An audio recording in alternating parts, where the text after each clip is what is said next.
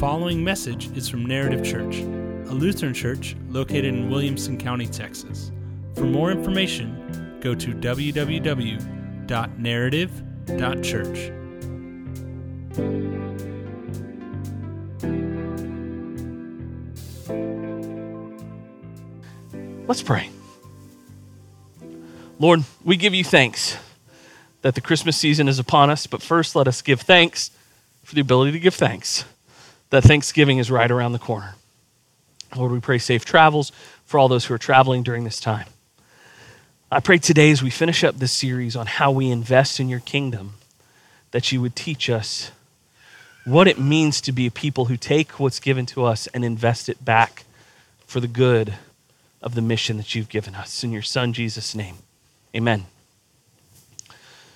So, over the past couple weeks, we've been talking about what we call the five capitals, these five ideas of how do we invest the gifts God has given us. So, those five capitals are financial capital, physical capital, intellectual capital, relational capital. Today, we're going to talk about spiritual capital. Now, of those things, we order them in that direction because it's a flow chart moving up that we can stack those things on top of each other. Now, while it might seem sometimes like churches can get caught up and reverse that and say, listen, financial capital's at the top, sow a seed of $1,000 today, it'll be 10,000 in five years. Can't make that promise. I don't know what your tithes, your offerings are going to do, but I trust that when God gifts us with finances and we go around and use that for the kingdom, that He's going to work in that somehow. We talked about physical capital. What are the things you can do with your hands, your feet? What are the things you have that you can bless other people with? Intellectual capital. How can you train and teach people the things you know? We talked about the process that we see Jesus using, that we see many good teachers using.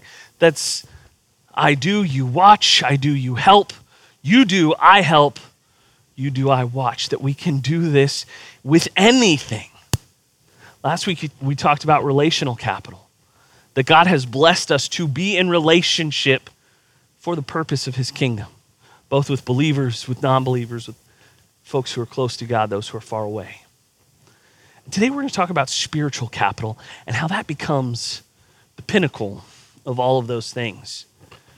So, to give you some examples, I want to share with you some people in my life who used these principles, sometimes probably without even knowing, but did it. So, first are these three men. Um, this is my dad, Brian West, and John Williams. All three of these men have invested in my spiritual life for most of my life. Uh, my dad, obviously, for a very long time. Some would say as long as I've been alive. Uh, Brian was an associate pastor who started working at my home church when I was in college. But when I would come home, and even while I was at school, he would spend time connecting with me, discipling me, pushing me for more, and, and really actually was an incredible gift in my life to ask hard questions when I didn't want to give hard answers. You know, when I thought I had it figured out, he had the right question to ask me to redirect where I was going. And then John Williams had a big impact on my life. He was what we call Director of Christian Education, DCE. So he did education, youth group, middle school, high school confirmation, and invested in me deeply. He was a man who not only invested in me for the work of who I was as a person, he wasn't only the office I went to when I was in high school to complain about, you know, all the high school angst things that you complain about. But he let me be bad at music before I was good. He gave me opportunities to lead when I was very green.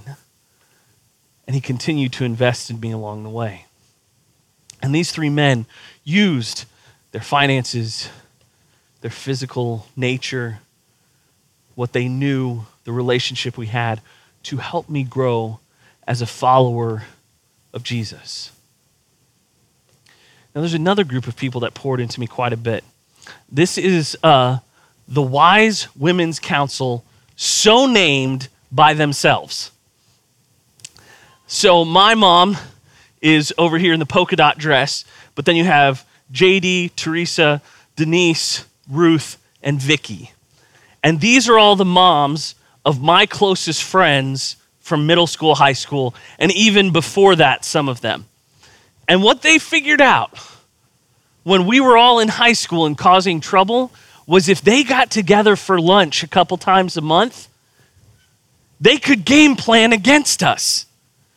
It worked horribly against us because you would roll in when you were a junior in high school at maybe 11:45 when your curfew was 11:15 and you know mom's waiting for you and you get in and she goes excuse me what time was curfew you go but mom levi you know his curfew's midnight so i just stayed out a little bit later. But no no no. The wise women's council had discussed. They knew everyone's curfew. You could not pull a fast one at all. And so they kept us in line. But also what we knew is they were praying for us. This picture is from a wedding that happened a couple months ago of one of the younger brothers from our group of friends. These women still get together, they still pray for us. Every time I'm home, I get cornered by each of them individually to ask how it's going, to ask how church is going, how life is going, how Chelsea and I are doing. And cornered's the wrong word. But they come and talk to me. I have learned lessons from every one of them as second mothers in my life. That they invested in all of us in incredible ways. And that they continue to pray for us, to check in on us. And what I'm told is we're their children for life, no matter how old we get, which can be brilliant and annoying all at the same time. Because you just want to be like, I'm 35. I'm almost an adult. As we talk about spiritual capital, I bring these people in not because they're perfect examples, but because my hope is that you have examples in your life. That you can look and say, there are people in my life who invested in me for the sake of my growth in faith and love of the Lord. They may be related to you, they may not be. They may be people who you met a couple times or people you have known for a lifetime. But you see, what happened in these cases is I can look back and say there were times where there was financial investment in us. Vicky Sitton, who was next to my mom in that picture, she fed us every Friday and Saturday night from middle school to high school because they had the pool. And so once we were done for the day, we all ended up at the Sittons. And there were a lot of high school boys. And we were always hungry. But I know that Vicky still prays for me today because she talks to me about it. And that's true for all of those people. They invested us financially, physically, intellectually, relationally, spiritually. Because you see, you take those four things, and when you combine those four things, and it ends with the good news of Jesus, that's an investment for a lifetime. And this shows up throughout Scripture. So we have our reading for today, which we'll get to in a second, but I, I want to look at three different examples because we have Jesus who does this, we see Paul do it, and then I want to give you an example of just a quick moment of it from two people named Priscilla and Aquila. So, first, let's see how Jesus capitalizes to invest spiritually in people. So, first, from Mark chapter 1. Passing alongside the Sea of Galilee, he saw Simon and Andrew, the brother of Simon, casting a net into the sea, for they were fishermen. And Jesus said to them, Follow me, and I will make you become fishers of men. And immediately they left their nets and followed. And I love this idea because here Jesus is inviting them in. Come follow me, and I'll make you become fishers of men. Which honestly, if I'm actually fishing for fish, I don't know if I'm getting up right away to follow Jesus because I'm like, listen, Are we like are we throwing nets on people? Is this like the slave trade? Like what's going on here? But they get up and they say, There's a rabbi. We're going to follow him. And then what happens is Jesus walks with these men for three years. He, as the rabbi, would have raised funds for their living. He would have invested financially in them. They're physically walking everywhere. He's performing miracles, he's teaching them. We get all those other capitals combined. Look at who else he calls. In Matthew 9, it says, as Jesus passed on from there, he saw a man called Matthew sitting in a tax booth, and he said to him, Follow me. And he rose and followed him. Now, fishermen is one thing, but to call a tax collector to follow? These are the people who are pulling in taxes not just for the government, but for an invading government that is crushing the people. But Jesus looks at a tax collector and says, Come, follow me. You're worthy of my time. You're worthy of these capitals that I have. And he invests in the disciples for those who follow him. We can see it throughout the New Testament. He calls the disciples, but it doesn't stop there. When was the last time you went on a hike? What's so great about a hike, a walk, whatever it is, is the time you get to spend in between. Sometimes it's frustrating, but you get to spend time with people in between. That there's that slow point where you would just be trying to get where you're going, but now instead there's time to kill. And Jesus uses that time to train, to teach, to lead the men and women who follow him to build and invest the spiritual capital he has.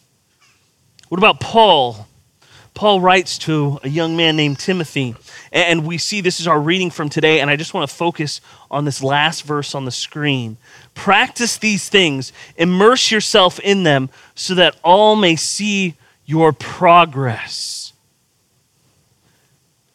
Paul writes to Timothy because he is training him to be a leader in the church, that he has come along side Timothy because he sees the giftings that Timothy has. Now, what's great about this is he sees it because he sees a mother and a grandmother who have poured into him spiritually. That Timothy, when Paul approaches, already has knowledge and love of the Lord because others have been pouring into him. But Paul sees him and goes, Listen, you can do this. You can lead a church. You can preach the gospel. And he says, Listen, command and teach these things. Let no one despise you for your youth, but be set, but set the believers an example in speech, conduct, love, in faith and purity until I come. Devote yourself to the public reading of Scripture, to exhortation, to teaching. he talks about his progress, his growth. This is Paul taking all of those things to say, Timothy, you can do it. I'm going to invest in you for the sake of the kingdom. In 1 Corinthians, Paul will say it like this Be imitators of me as I am of Christ. Paul would walk alongside people and say, Listen, as I try to imitate Christ, imitate what I'm doing. Let me take all of these other things that I'm doing and put them into a spiritual capital that says, imitate me. How scary would that be to say to someone else? Imitate me as I imitate Christ. That's a tough one. But Paul says, listen, I'm going to invest in you to the point where you see both my failures and the joy in Christ that I can say, imitate me because I'm seeking him. Paul will build Timothy up to be one of the first leaders in the early church. But there are two people, and they show up four or five times in the New Testament, and I love it Because they're everyday people who don't have a big, like, scarring story. If people were to ask me, what story would you hope for your life if it were to be written in the Bible? Priscilla and Aquila, hands down. Why? Because we don't hear about any of their suffering. It's all good things. Maybe you'd say Joseph. Listen, uh, Joseph is one of my favorite stories in the Bible. That dude goes through it. Maybe you say David. We need to have a discussion. Maybe you say Jesus. Agreed. He also died on a cross. Just remember that. But we imitate him. But I love the story of Priscilla and Aquila because they're just everyday people who like the people love. So listen to this from Acts 18. After this, Paul left Athens and went to Corinth, and he found a Jew named Aquila, a native of Pontus, recently come from Italy with his wife Priscilla, because Claudius had commanded all Jews to leave Rome. And he went to see them, and because he was of the same trade, he stayed with them and worked, for they were tent makers by trade. So Paul shows up and meets these people in Corinth and goes, I just want to hang out with you. You make tents, I make tents. Match made in heaven. Now, what's great about Priscilla and Aquila is we'll talk in a second here about the next time they show up in Acts. But after that, it's literally Paul just going, Listen, I'm with Priscilla and Aquila. They say hey. Or listen, tell Priscilla and Aquila I say hi. Right? Like they make it in the Bible because it's like, oh, you seen Priscilla and Aquila lately? Sweet. Tell them I say hey. Right? Isn't that like the story you want in the Bible? Just tell them, like, I love them. But they do this in verse 26 of Acts 18 here.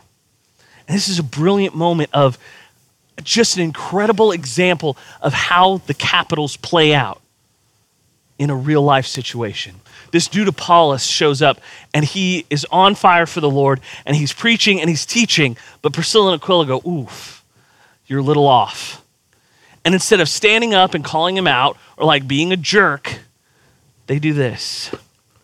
He, Apollos, began to speak boldly in the synagogue, but when Priscilla and Aquila heard him, they took him aside and explained to him the way of God more accurately. They weren't rude about it, they didn't yell about it, they just took him aside and said, Hey, listen, we love what you're doing. Can we give you a little bit of guidance?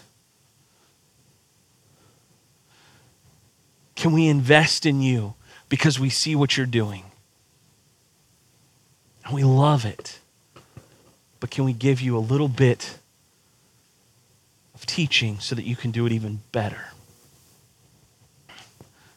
Throughout Scripture, and especially in the New Testament, we see this investment of spiritual capital.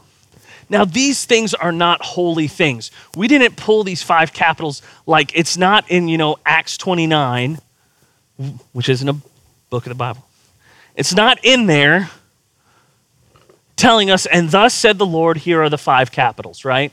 This is a mnemonic device for us to say, here are five things that we can easily remember to say, God blesses us in so many ways. As we come upon Thanksgiving, if you're looking for a way to say, How do I give thanks? Listen, look and say, How's the Lord blessed me financially? How has He blessed me physically? In both what I can do and the things I own. How has the Lord blessed me with the stuff I know? How has He blessed me in the things I can do that I've learned over time? How has He blessed me in relationship? Who are the people that I can give thanks for in my life? And then how can I pray and say, Lord, thank you for the spiritual life you've given me? Because what the five capitals do is it just reminds us of the gifts of God and that they're not just for us to store up and keep there is a temptation for us to build higher walls. There's temptation for us to say, oh, these are my finances, and I better stack some higher walls. There's temptation for us to say, oh, this is my time, and so, you know, no one gets in here. I'm not going to spend it with other people. I'm not going to give to them. Uh, or, you know, I, listen, I spent a lot of time learning this thing. I'm not going to give it away for free. Or, you know, listen, I, I don't need relationships in my life. I know best. And then it gets to our spiritual life, and that then becomes the tallest tower where we say, I got to know everything right. I need to be right, and I'm not going to let that be an investment in other people. You see, God gives us these things because He's invited us into mission with Him. First off, they are blessings, right? Like there's no doubt to say what the Lord has given me, I should be rejoicing about. Because He has gifted us what He has gifted us. So we should be rejoicing and giving thanks for those things. But He doesn't just give for the purpose of sitting still, He gives for the purpose of investment. And so, as we look at those things, they all lead up to this spiritual dynamic of saying, how do I take all of those things and use them to bless others for the sake of the kingdom? We have a simple word for this. It's called discipleship. We started one of the weeks talking about Matthew 28 We call this the Great Commission. Go therefore and make disciples of all nations, baptizing them in the name of the Father and of the Son and of the Holy Spirit, teaching them to observe what I have commanded you. And surely I am with you always to the end of the age. Now, this go at the front end here is an aorist passive participle. And I know all of you just leaned forward when you're like, here we go. Greek and grammar in one sermon in this economy? But it's interesting because I'm not I'm not a like Greek grammar person. I have friends that they would look at this verse and they could pull it apart and they go, listen, so the verb is here, the aorist is here, this is a participle. And I'm like, right, someone else translated it. Like, good job, those people. But there's kind of an interesting tension here in academia. Because some would argue and say this is an imperative. The way you should translate this passive participle is an imperative that says, go. Jesus is saying, listen, you go, do it now. And some would take it and say, oh, it's a participle, a passive participle. So it is, as you are going, do these things. And you know what I say? Yes. I don't need to get into the weeds on that because I go, yeah, it's an aorist passive participle. I know what all those things mean. But whether it's a command or whether it's as you are going, both are a calling on the life of the Christian to go and make disciples, baptizing, teaching as you go, whether commanded or in the midst of your life. Both are the same thing.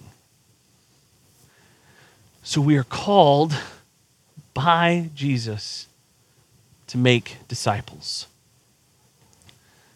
That's not just a calling for the pastor, for those hired by a church, for those who have had an education in churchly work. This is a call for all of us as Christians to go and make disciples. So, what does that mean? Classic question. What does that mean for me on Monday? Well, let's talk a bit real quick. First, what is a disciple? Now, that can be defined in a lot of ways. Number one, Riley. But a disciple is someone who trusts the promises of Jesus and seeks to follow him. That's how we define it here. You can go to different churches and they're going to say the same thing in a different way. It's not wrong, it's just contextualized. But here, this is how we say it a person who trusts the promises of Jesus and seeks to follow him. That's what it means to be a disciple. We trust centrally in the gospel that Jesus is for us. That no matter what happens, no matter where we are, the core principle of faith that central promise is that Jesus went to the cross for us when we were sinners, not when we were better, not in some future where we have gained his respect, but on our worst day, Jesus goes to the cross and says, This forgiveness is for you. So that's where we start in trusting. But that's the foundation, it's not the end. Because you see, Jesus invites us in that as we trust that promise, he says, Come and get to know me. So we seek after him. We dive into his word. We learn how to hear how his word impacts our life. We both study it and apply it. It's not just a dead text, but instead it is ancient words that have impact in my everyday life. That we can do a deep dive academically of Scripture and in the same breath say, and this is what it means for me tomorrow. And as we seek Him, we find that He has called us to keep going. That He says, Listen, you don't sit on the sideline, you're a part of my plan. And so He invites us to follow Him into the world. We do that by loving Him and loving others we dive into it together and we seek to connect disconnected people to the message of Jesus and to encourage the body of Christ as we go. Here at Narrative, it looks something like this. We call this our discipleship pathway. We do it as concentric circles. We can dive into this. We're going to be diving into this more. But the idea is we start at trusting, we seek, we follow. And then listen, life gets hard. Following Jesus is tough. I've had conversations with people over the last couple weeks that it's like it feels harder and harder every day. The temptation is to go, okay, if I'm going to follow Jesus, I've got to be better. But the reason we did in a circle is no, we follow Jesus by trusting him more. As we trust Him more, we end up seeking Him out to find His ways, which pushes us to follow Him. And then we struggle with following, we trust Him more. And it is a discipleship life of a slinky, right? Where it just keeps going, just forward into our lives. The life of the disciple starts at your baptism and ends at your last breath. But God has invited us to take the gifts we've been given and invest them alongside people. To be discipled and to disciple others. I shared last week that I was in New York for a conference, which again is the weirdest thing to say as a pastor. But it was really cool because it was 25 of us from our church body from the Texas area, but we were spread out across Texas. The group I ended up being assigned to for this kind of thought project we were working on, we had a guy who lives here in the Pflugerville area. You had me. You had actually a former classmate of mine from seminary who's a pastor in Dallas now, and a guy who leads worship in Plainview. And let me tell you, he had the best phrases. We were talking about Plainview and how flat it was, and he goes, Yeah, you know, in Plainview, you can watch your dog get lost for two weeks.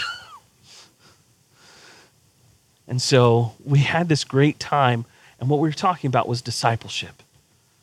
And we were saying, how do we do this? And it was great to sit with those guys and, and discuss and think and pray. And the guy from Pflugerville is a guy named Larry. And Larry had this great insight as we talked about discipleship.